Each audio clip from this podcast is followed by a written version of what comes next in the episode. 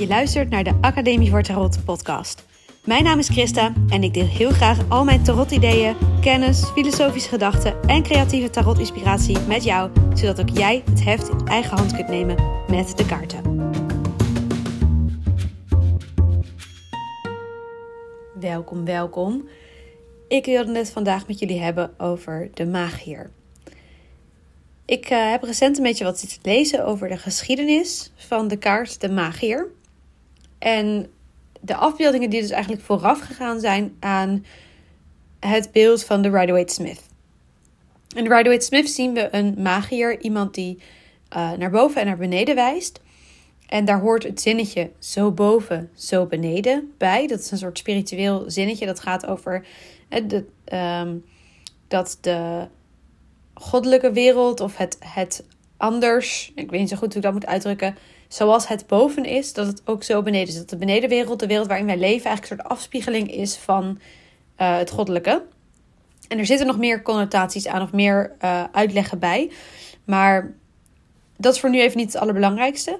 Wat ik interessant vond, is dus om te beseffen dat uh, die kaart een behoorlijk spirituele lading gekregen heeft. En je ziet ook op de tafel van de magier de vier attributen die horen bij de vier elementen. Dus een pentakel, een staf, een zwaard en een kelk. En met die attributen gaat de magier aan de slag, gaat hij dingen creëren in de wereld. Hij is echt een, een creator geworden. Iemand die initiatief neemt, iets de wereld inzet en een, en een behoorlijk spirituele, uh, ja, spirituele kaart. En ik keek uh, naar de geschiedenis van die kaart. En dan is het dus super interessant dat je daar eigenlijk een heel ander soort magier ziet. Namelijk meer een uh, trickster. Ik weet even niet zo heel goed de vertaling van het woord trickster. Uh, maar in ieder geval een. Um, ja, ik ga het nu opzoeken, want ik kan er dan niet tegen. trickster. Ja, een bedrieger. Um, het archetype van de bedrieger. Je ziet op de Marseille Tarot en ook op de Visconti Sforza, dus echt het uh, oudste deck, zie je iemand zitten die meer een soort straatartiest is. Die dus ja, mensen ook voor de gek kan houden, die trucjes kan laten zien. Een beetje een goochelaar, een jongleur, een, nou, een artiest. En dat zijn ook eigenlijk op zich weer net andere archetypes. Hè? De, de artiest of de, de, uh, ja, degene die kunsten laat zien die mensen vermaakt.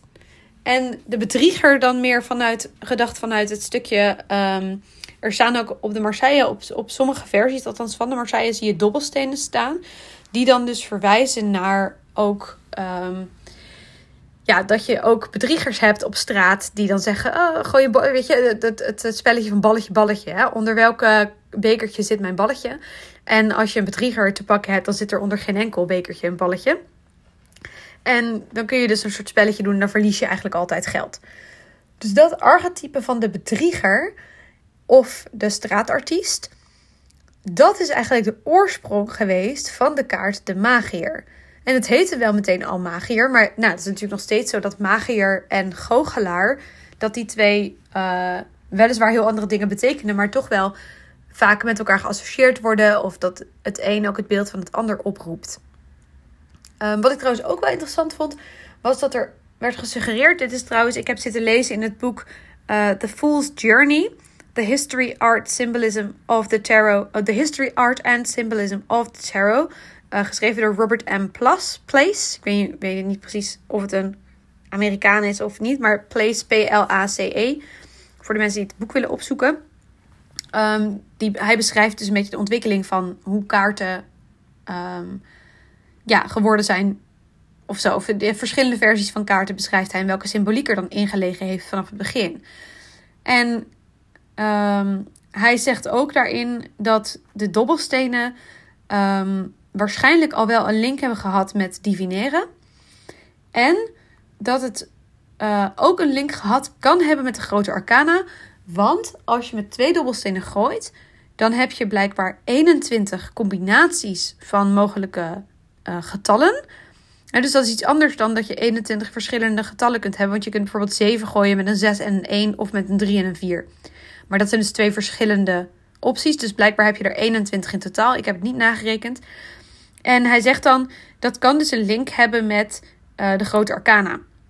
Hij legt dat verder niet uit. Ik kan me op zich zo voorstellen dat als iedere combinatie een eigen uh, naar een grote arcana kaart zou kunnen verwijzen, dan kan je natuurlijk door dobbelstenen te gooien bepalen om welke kaart het gaat. Um, en hij rekent dan de dwaas niet uh, bij die 21, tenminste omdat hij getalloos is geweest lange tijd. De 0 is pas later toegevoegd bij de dwaas.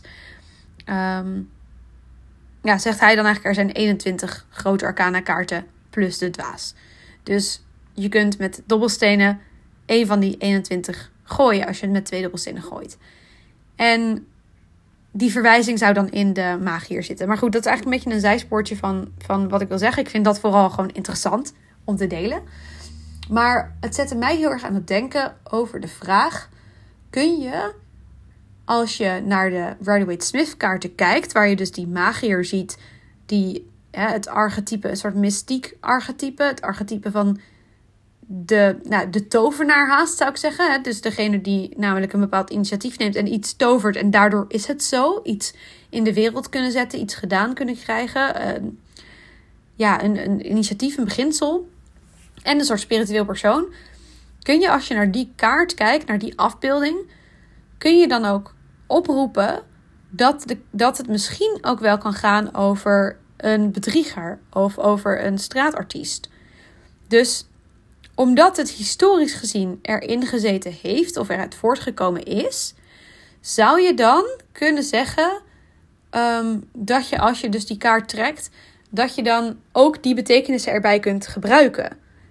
Of zeg je, nee, in de Rider-Waite-Smith zit die betekenis niet. Het, zit niet. het is niet zo dat omdat het historisch zo was, dat je dat daar ook in aanwezig hebt. Want in de Rider-Waite-Smith moet je puur werken met de betekenis die daarbij horen. En alleen als je een andere kaartenset pakt waar het wel op die manier getekend is, dan kun je die betekenis eraan gaan geven. Ik vond dat een hele interessante om mezelf af te vragen. En ik heb er nog niet direct een antwoord op. Als je de historische uh, context meeneemt, dan kun je wel degelijk zeggen: ik draai de magier om en ik, en ik weet die historische context. Dus ik gebruik dat bij mijn interpretatie. Ik denk dat daar op zich niks mis mee is om dat te doen. Tegelijkertijd herken ik het niet zozeer in de afbeelding. Het is zo fundamenteel anders. In mijn optiek althans is het echt wel een andere.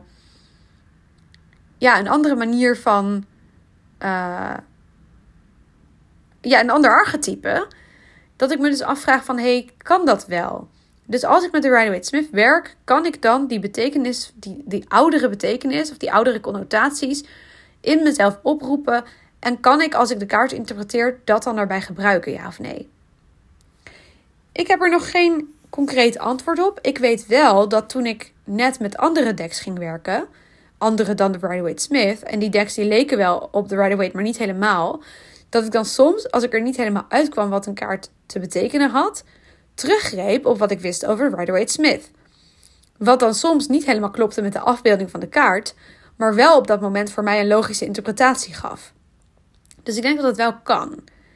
Maar ik kan me ook heel, veel, heel goed voorstellen dat mensen zeggen: veel te verwarrend, dat ga ik echt nooit op die manier doen. En in hoeverre ga je dan dus je, je. In hoeverre wil je je kennis van kaartbetekenis blijven verbreden? Ik denk dat het wel heel goed is om verschillende opties te hebben dat een kaart verschillende thema's kan aandragen. Maar moet dat dan ook in de afbeelding te zien zijn? Of kan dat ook puur op basis dus van theoretische kennis? Ik ben er nog niet helemaal over uit.